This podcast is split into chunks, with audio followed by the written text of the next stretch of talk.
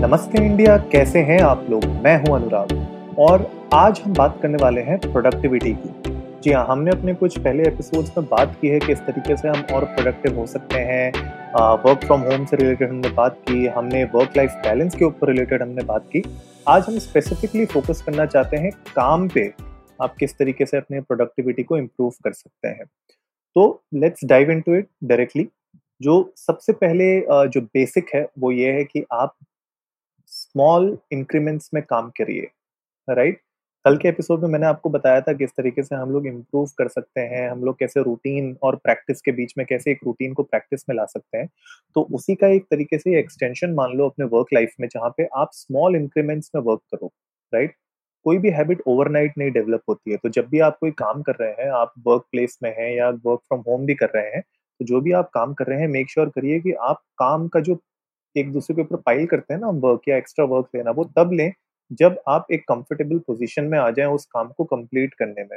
Right तो मान लीजिए अभी आपके टू डू लिस्ट में आपके पाँच टास्क हैं और आपको लगता है कि आप सात टास्क कर सकते हो तो पहले उन पाँच को ऑन टाइम एवरी टाइम करने की कोशिश करो। जब आप उन पाँच काम को अपने डेडलाइन से पहले खत्म करना स्टार्ट कर देंगे, तब सिक्स काम लीजिए, तब सेवन्थ काम लीजिए तो स्मॉल इंक्रीमेंट्स में वर्क करिए।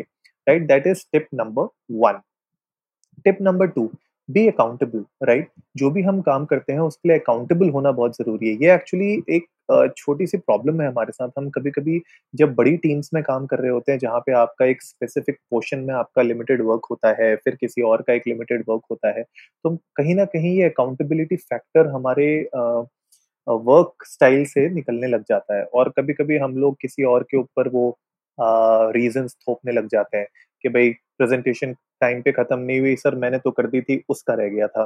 सर, उसने मुझे लेट भेजा, इसीलिए मैंने लेट शुरू किया। सर, उसने उसमें एंट्री सही नहीं की थी, मैंने उसको चेंज करने के लिए बोला तो उसने जब तक मुझे चेंज करके दिया, तब तक बहुत टाइम हो चुका था। तो ये सब छोटी छोटी ऐसी चीज़ें हैं, जब आप अपने लिए खुद डेडलाइन सेट नहीं करोगे, तब बाकी टीम मेंबर्स कैसे करेंगे? तो अपने से शुरू करिए be accountable for what you have to do और दूसरों को अनाउंस करिए वो कि भाई मैं ये काम आपको आज शाम तक करके दूँगा। शाम जब आप बोलते हो तो टाइम स्पेसिफाई करो कि मैं शाम को छह बजे, शाम को सात बजे, आठ बजे, तब भी ताकि सामने वाला अपनी प्लानिंग अपने हिसाब से करे राइट हम लोग कभी कभी टीम्स में जो मैंने देखा है जनरली ये होता है कि अगर शाम की छह बजे की डेडलाइन है राइट और दो लोग मिलके काम कर रहे हैं तो उन दोनों में आपस में कोऑर्डिनेशन यहाँ पे मिस हो जाता है कि वो इन दोनों को नहीं पता होता कि कब कौन कितना काम करके उनको देगा। तो उसकी वजह से जब लास्ट में वो छह बजे की डेडलाइन होती है वो मीट ही नहीं हो पाती और फिर हम एक दूसरे के ऊपर ब्लेम गेम खेलने लग जाते हैं। तो स्पेसिफाई करिए कि यार मैं तुझे तीन बजे तक ये करके दूँगा तो बाकी तीन से छह के बीच में अपना काम खत्म करके या जो तुझे मेरे से इनपुट्स लेने हैं वो लेके तू छह बजे तक सबमिट कर दे राइट तो ये छोटी छोटी चीज़ें हैं जो अगर हम इंटरनली मैनेज करें आपस में टीम के अंदर तो बहुत आगे हमें बेनिफिशियल होंगी। नेक्स्ट अपने आप को फॉरगिव करना भी सीखो। कभी कभी हम डिस्ट्रैक्टेड हो जाते हैं, काम कर रहे होते हैं, नहीं हो पाता कभी। हम कभी कभी अपने ऊपर बहुत ज़्यादा लोड ले लेते हैं राइट बहुत ज़्यादा हम प्रेशर में आ जाते हैं। और कभी वो काम कंप्लीट नहीं हो पाया डेडलाइन मिस हो गई तो हम अपने ऊपर बहुत ज़्यादा हार्ड हो जाते हैं कि अरे कैसे नहीं होगी? मैंने तो किया था ये, वो। मतलब हम अपने आप को बहुत ज़्यादा स्ट्रेस डाल देते हैं। कभी कभी हो जाता है स्लिप अप्स होते हैं कभी कभी हम डिस्ट्रैक्टेड हो जाते हैं। हमारी मिस्टेक्स होती हैं। लेकिन उन मिस्टेक से सीख के आगे बढ़ना है। उन मिस्टेक्स के ऊपर इतना ज़्यादा पॉन्डर नहीं करना कि आप जो मेंटली स्ट्रेस्ड आउट हो जाए राइट तो ये इंपॉर्टेंट चीज़ है, ये बेसिक्स हैं आपकी प्रोडक्टिविटी के। नेक्स्ट इज़ एक मल्टीटास्कर कैसे बने? बहुत सारे लोग हमसे पूछते हैं कि यार मल्टीटास्किंग में कैसे करूँ? देखो मल्टीटास्किंग हमेशा करना ज़रूरी नहीं है, लेकिन कभी कभी वर्क इन्वायरमेंट में हमारे पास इतने सारे अलग अलग टाइप के स्मॉल मॉड्यूल्स होते हैं अलग अलग टाइप के काम होते हैं, जो हम लोग को करने पड़ते हैं और उसकी वजह से एक मल्टीटास्किंग हमें इंपॉर्टेंट हो जाती है। पर ये याद रखो कि हमारी ना एक लिमिटेड कॉग्नेटिव बैंडविड्थ होती है राइट हमारा ब्रेन जो है, वो हमें ट्रिक करता है कभी कभी कि यार, नहीं, तुम्हारे पास है ज़्यादा कैपेसिटी और कर लो, और काम कर लो एफिशिएंटली कर लोगे, लेकिन ऐसा होता नहीं है। तो हमारी आदत है कि हमें हमेशा एक काम पे फोकस करना चाहिए एक टाइम पे। तो एक काम पे फोकस करो, उसको एग्जीक्यूट करो नेक्स्ट काम पे आओ। नेक्स्ट काम को खत्म करो एग्जीक्यूट करो नेक्स्ट काम पे आओ। टू एंड फोर जो आप करते हो राइट बैक एंड फोर्थ कभी कभी हम करते हैं टास्क के बीच में। उसकी वजह से क्या होता है कभी कभी हम लोग को ज़्यादा एफर्ट लगता है फोकस करने में एक पर्टिकुलर टास्क में। मान लीजिए आप अभी प्रेजेंटेशन बना रहे हैं, काम करते करते एग्जैक्टली exactly अगले टाइम पे आपको कुछ और करने को मिल गया, फिर वापस आप प्रेजेंटेशन में आए, फिर वापस आप एक्सेल शीट में चले गए। कभी कभी होता क्या है कि अगर हम एक पर्टिकुलर टास्क कर रहे हैं, उसमें हमारा अगर पूरा फोकस्ड है तो अचानक से नए टास्क को करने में हम लोग को टाइम लगता है। हमारे ब्रेन को रीमैप करने में टाइम लगता है अपनी एफिशिएंसीज राइट तो कोशिश करो कि जब आप मल्टीटास्क इस पोजीशन में हो जहाँ पे आपको टू एंड फ्रो ज़्यादा करना पड़ रहा है, उसमें आप कोशिश करो कि जो काम एक दूसरे से रिलेटेड है, उनको आप एक साथ बंडल अप करो। उन उन टास्क को एक साथ बंडल अप करो ताकि वो मल्टीटास्किंग आपकी इजिली हो जाए राइट बिल्कुल डिसजॉइंट अगर आपकी एक्टिविटीज़ हैं, उनको कोशिश करो कि आप बंडल अप मत करो एक साथ, वरना आप उन टास्क को एफिशिएंटली नहीं कर पाओगे राइट नेक्स्ट अब हम बात करते हैं कि मोनोटास्क कैसे किया जाए। भाई हमने मल्टीटास्क के बारे में तो बात कर लिया कि आप उनको बंडल अप करना चालू करो पर मोनोटास्क कैसे करना है? मोनोटास्क ये देखिए उसमें क्या है कि एफिशिएंटली किसी भी एक काम को करने के लिए आपको सबसे पहले तो यार सोशल मीडिया का डिस्ट्रैक्शन थोड़ा सा हमें अलग करना पड़ेगा। हम लोग अगर कोई वर्क कर रहे हैं तो कोशिश करो कि काम करते टाइम पे या कोई स्पेसिफिक आप फोकस्ड वर्क आप आ, काम कर रहे हो असाइनमेंट खत्म कर रहे हो अपना वर्क स्केड्यूल में कोई प्रेजेंटेशन है कोई एक्सेल है कोई कोडिंग है आप कुछ भी जो भी वर्क कर रहे हैं उसमें फोकस करने के लिए सोशल मीडिया को बंद कर दो। आजकल हमारे मोबाइल फोन्स में फीचर होता है जहाँ पे हम लोग फोकस मोड ऑन कर सकते हैं या हम सोशल मीडिया की नोटिफिकेशन सोशल मीडिया की एप्स और नोटिफिकेशन को हम लोग म्यूट पे डाल सकते हैं। तो आप ये आराम से कर सकते हो यार आपके फ़ोन पे। अगर आपके फ़ोन में नहीं है तो बहुत सारी ऐप्स हैं, ऐप स्टोर में जाओ वहाँ पे आपको बहुत ऐप्स मिलेंगे which will help you focus, right? और ये गिमिक नहीं है, ट्रस्ट मी। मैंने ट्राई किए हैं कुछ ऐप्स, राइट? क्योंकि मेरा सोशल मीडिया में बहुत ज़्यादा वर्क होता है, अगर आप अपना एनालिटिक्स uh, ओपन करके देखोगे कौन-सी ऐप में आप सबसे ज़्यादा टाइम यूज़ करते हो, तो आई एम श्योर आप देखोगे सोशल मीडिया की कुछ ऐप्स होंगे जो टॉप थ्री में आ रही होंगी, राइट? मेरे साथ भी ऐसे ही होता था। तो मैंने जब अब अब अपना काम करना स्टार्ट किया है, तो मैं मेक श्योर करता हूँ या तो मेरा फ़ोन साइलेंट पे हो या मेरा फ़ोकस मोड ऑन हो फ़ोन का। या अगर कोई आप ऐप यूज़ करते हैं, तो उस ऐप में फ़ोकस मोड ऑन कर दीजिए ताकि आपका डिस्ट्रैक्शन लेवल बिल्कुल मिनिमाइज़ हो जाए। अनलेस एंड अंटिल कोई इंपॉर्टेंट कॉल है जो आपको बिज़नेस पॉइंट ऑफ़ व्यू से लेनी है या या अगर आप कोई ऐसी फ़ील्ड में जहाँ पे आपको सोशल मीडिया एक्सेस करना होता है, then it's a different thing. लेकिन जो मैं बात कर रहा हूँ सोशल मीडिया डिस्ट्रैक्शन की वो ये है कि यू नो बीच में किसी का पिंग आ गया, किसी का व्हाट्सएप मैसेज आ गया, किसी का फेसबुक में कमेंट आ गया, किसी ने पिक्चर लाइक कर दिया आपके इंस्टाग्राम पे, तो एक ये लूप होल है। आप जो है काम से डिस्ट्रैक्ट होके उसमें घुस जाते हो। फिर आपके अगले 10-15 मिनट, आधा घंटा कहाँ जाता है आपको पता नहीं चलता and by the time again जो मैंने कहा ना वापस जब आप वो काम अब छूट गया आपका जो बीच में, अब उसमें आपके ब्रेन को वापस से री रीमैप करने में टाइम लगेगा।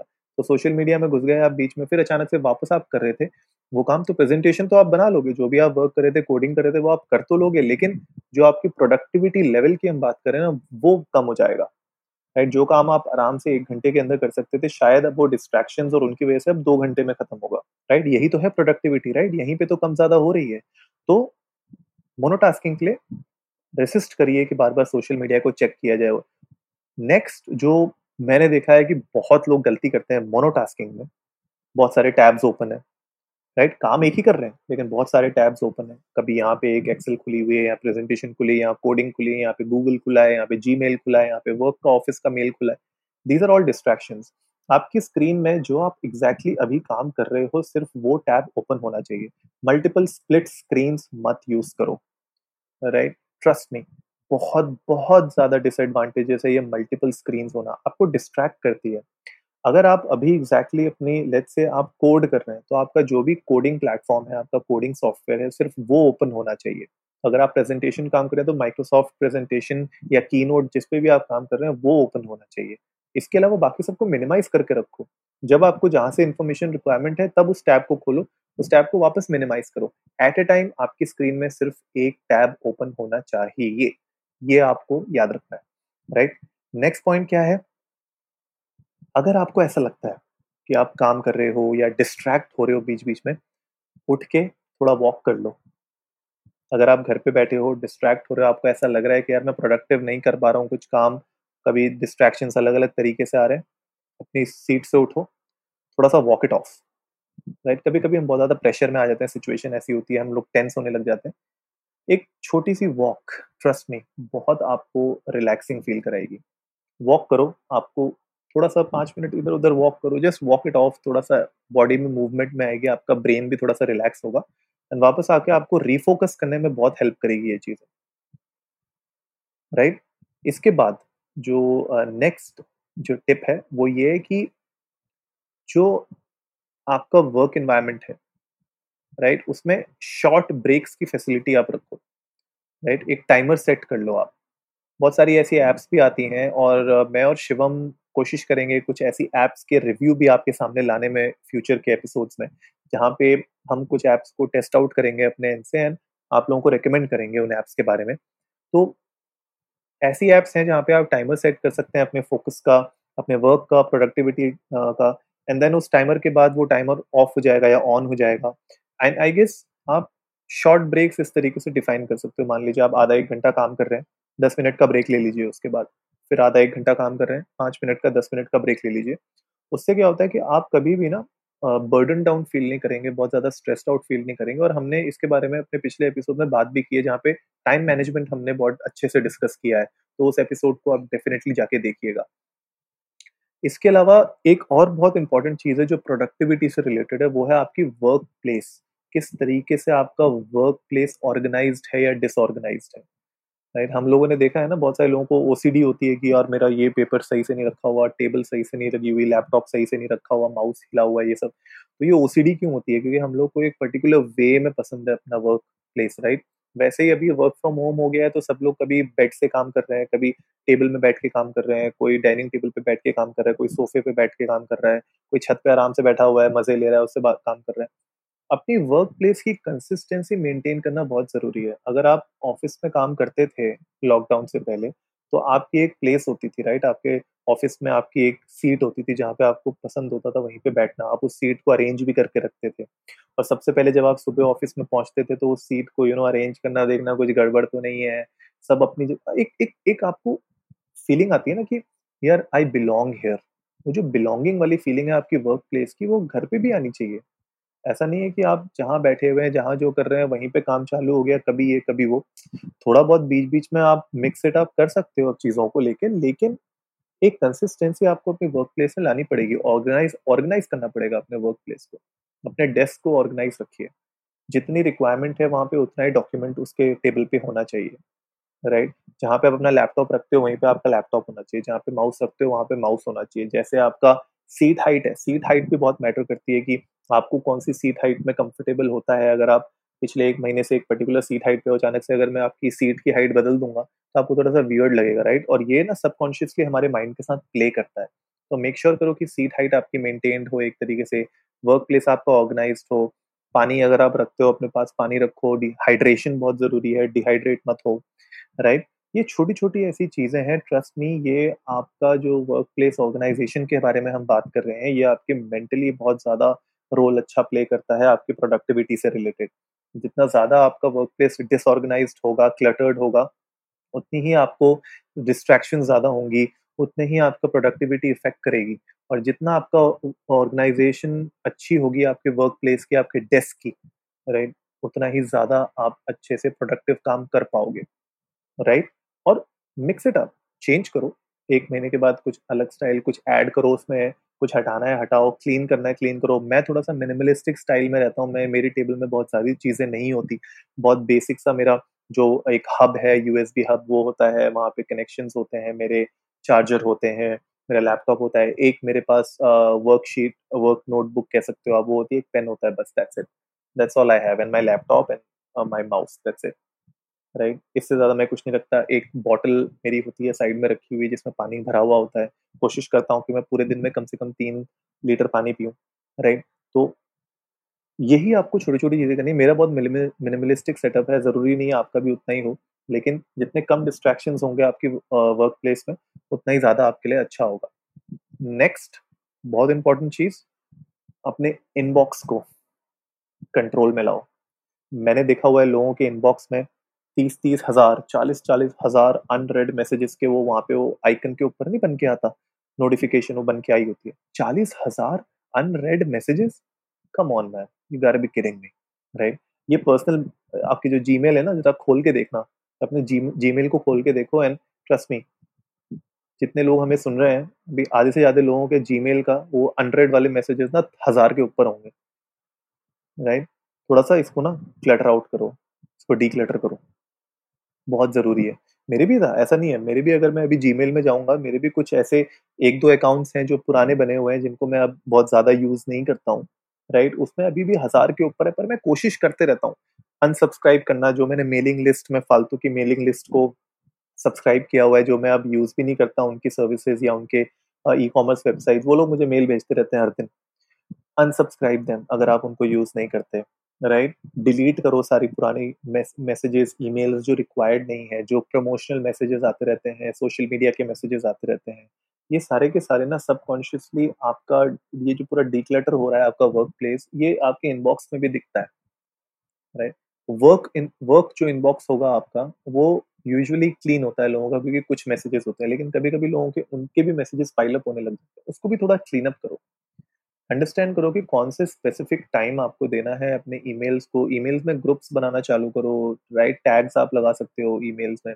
यूज़ करो उसको ताकि आप लोगों को इजिली कॉन्फ़िगर कर सको आपके मेल बॉक्स को ताकि आप किसको वर्क वर्क ईमेल्स कौन से हैं कैजुअल ईमेल्स कौन से हैं, उनको आप डिवाइड कर सको राइट आइडेंटिफाई करो कि कौन से ऐसे ईमेल्स हैं जिनको आपको एक्टिवली रिप्लाई करना है, कौन से ऐसे ईमेल्स हैं जिनको आपको नहीं रिप्लाई करना है। वैसे मैंने बोला ना अनसब्सक्राइब करो जो फालतू की चीज़ें आपने इनबॉक्स में अपने डाल रखी हैं। नेक्स्ट अपने नोटिफिकेशन को आप टर्न ऑफ़ कर सकते हो। कभी कभी हमारे पास ईमेल्स आते रहती हैं, टक टक टक फ़ोन बचता रहता है एंड इनवेरिएबली हम लोग अपने फ़ोन को देखने लग जाते हैं अच्छा क्या आया क्या आया? टर्न ऑफ़ कर दो अपने सारे ईमेल बॉक्सेस को apart from your work email right तो वर्क ईमेल को खाली ऑन रखो, उसकी नोटिफिकेशन रिक्वायरमेंट है। उसको ऑन रखो। बाकी सबके नोटिफिकेशन ऑफ़ कर। दो ट्रस्ट में पाँच मिनट बाद भी अगर कोई ईमेल देखोगे तो कोई बहुत बड़ा तूफ़ान नहीं उतर जाएगा। तो ये बहुत ज़रूरी है क्योंकि ये इनबॉक्स का बहुत बड़ा इशू है। आप लोगों को लगता नहीं है ये इशू है, लेकिन ये बहुत है इशू लोगों के अनक्लटर्ड मतलब इतने ज़्यादा क्लटर्ड होते हैं ईमेल्स के मतलब इट्स हिलेरियस और मेरे साथ भी ऐसा होता था बट अब मैं कट डाउन कर रहा हूँ उनको। भाई, मेरे भी दस दस हज़ार हंड्रेड हुआ करते थे, अब वो they have come down two thousand अब उसको भी मुझे और रिड्यूस करना है। मतलब the ultimate goal is to have zero notification वहाँ पे। तो मैंने सारे या तो पढ़ लिए हैं या डिलीट कर दिए हैं। जो नॉनसेंस जो फालतू की ईमेल्स हैं, जो कभी काम नहीं आती मेरी प्रमोशनल ईमेल्स फालतू की जो स्पैम ईमेल्स डिलीट करो सबको। राइट ये इंपॉर्टेंट चीज़ें हैं। नेक्स्ट कुछ एंड में जो मैं बात करना चाहता हूँ, वो ये है कि थोड़ा सा अपने माइंड को ईज करना। हमने ये सारी की सारी बातें कर ली प्रोडक्टिविटी के बारे में बात की, लेकिन मेरा एम ये नहीं है कि मैं आपको और ज़्यादा टेंशन में लाऊं कि यार शिट इतना ज़्यादा काम दे दिया, इतनी सारी बातें बता दी, ये हो भी पाएगा कि नहीं हो पाएगा।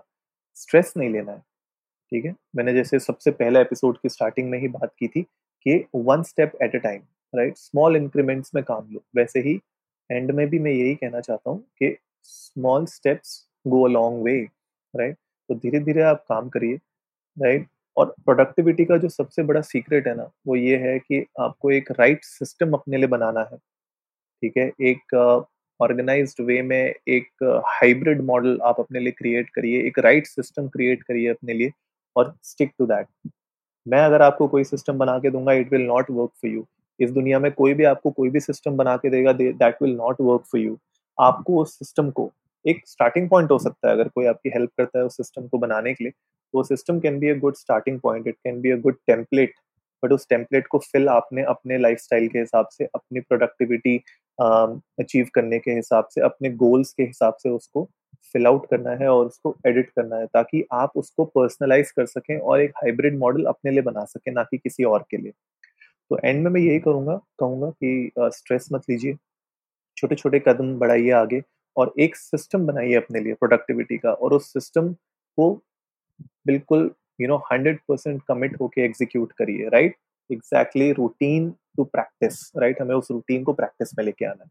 तो गाइज़ आई होप आज का एपिसोड आप लोगों को अच्छा लगा होगा। जल्दी से ट्विटर पे जाइए इंडिया अंडर्स को नमस्ते पे हमें बताइए कि क्या ये टिप्स आप अभी तक यूज़ कर रहे थे एग्जीक्यूट कर रहे थे अपनी लाइफ में, नहीं कर रहे थे? तो कौन सी ऐसी टिप है जो आपको सबसे अच्छी लगी? और अपने दोस्तों के साथ भी इन टिप्स को शेयर करिए, हमारे एपिसोड को शेयर करिए, नमस्ते इंडिया के पॉडकास्ट को शेयर करिए, ताकि वो लोग भी हमारे साथ जुड़ सकें और ये पूरी जर्नी हम दोनों मिलके एक दूसरे के साथ हम आगे बढ़ेंगे। इट्स नॉट लाइक कि मैं आपको यहाँ पे ज्ञान देने के लिए बैठा हूँ। मैं भी इन चीज़ों को एग्जीक्यूट कर रहा हूँ, मैं भी इन प्रॉब्लम्स को फेस कर रहा हूँ। तो मैं भी कोशिश कर रहा हूँ कि मैं इम्प्रूव कर सकूँ और मैं आप लोगों के साथ ये चीज़ें शेयर कर ताकि आप भी इम्प्रूव कर सकें। तो गाइज़ जल्दी से सब्सक्राइब का बटन दबाइए और जुड़िए हमारे साथ हर रात साढ़े दस बजे सुनने के लिए ऐसी ही कुछ इन्फॉर्मेटिव खबरें। तब तक के लिए नमस्ते इंडिया।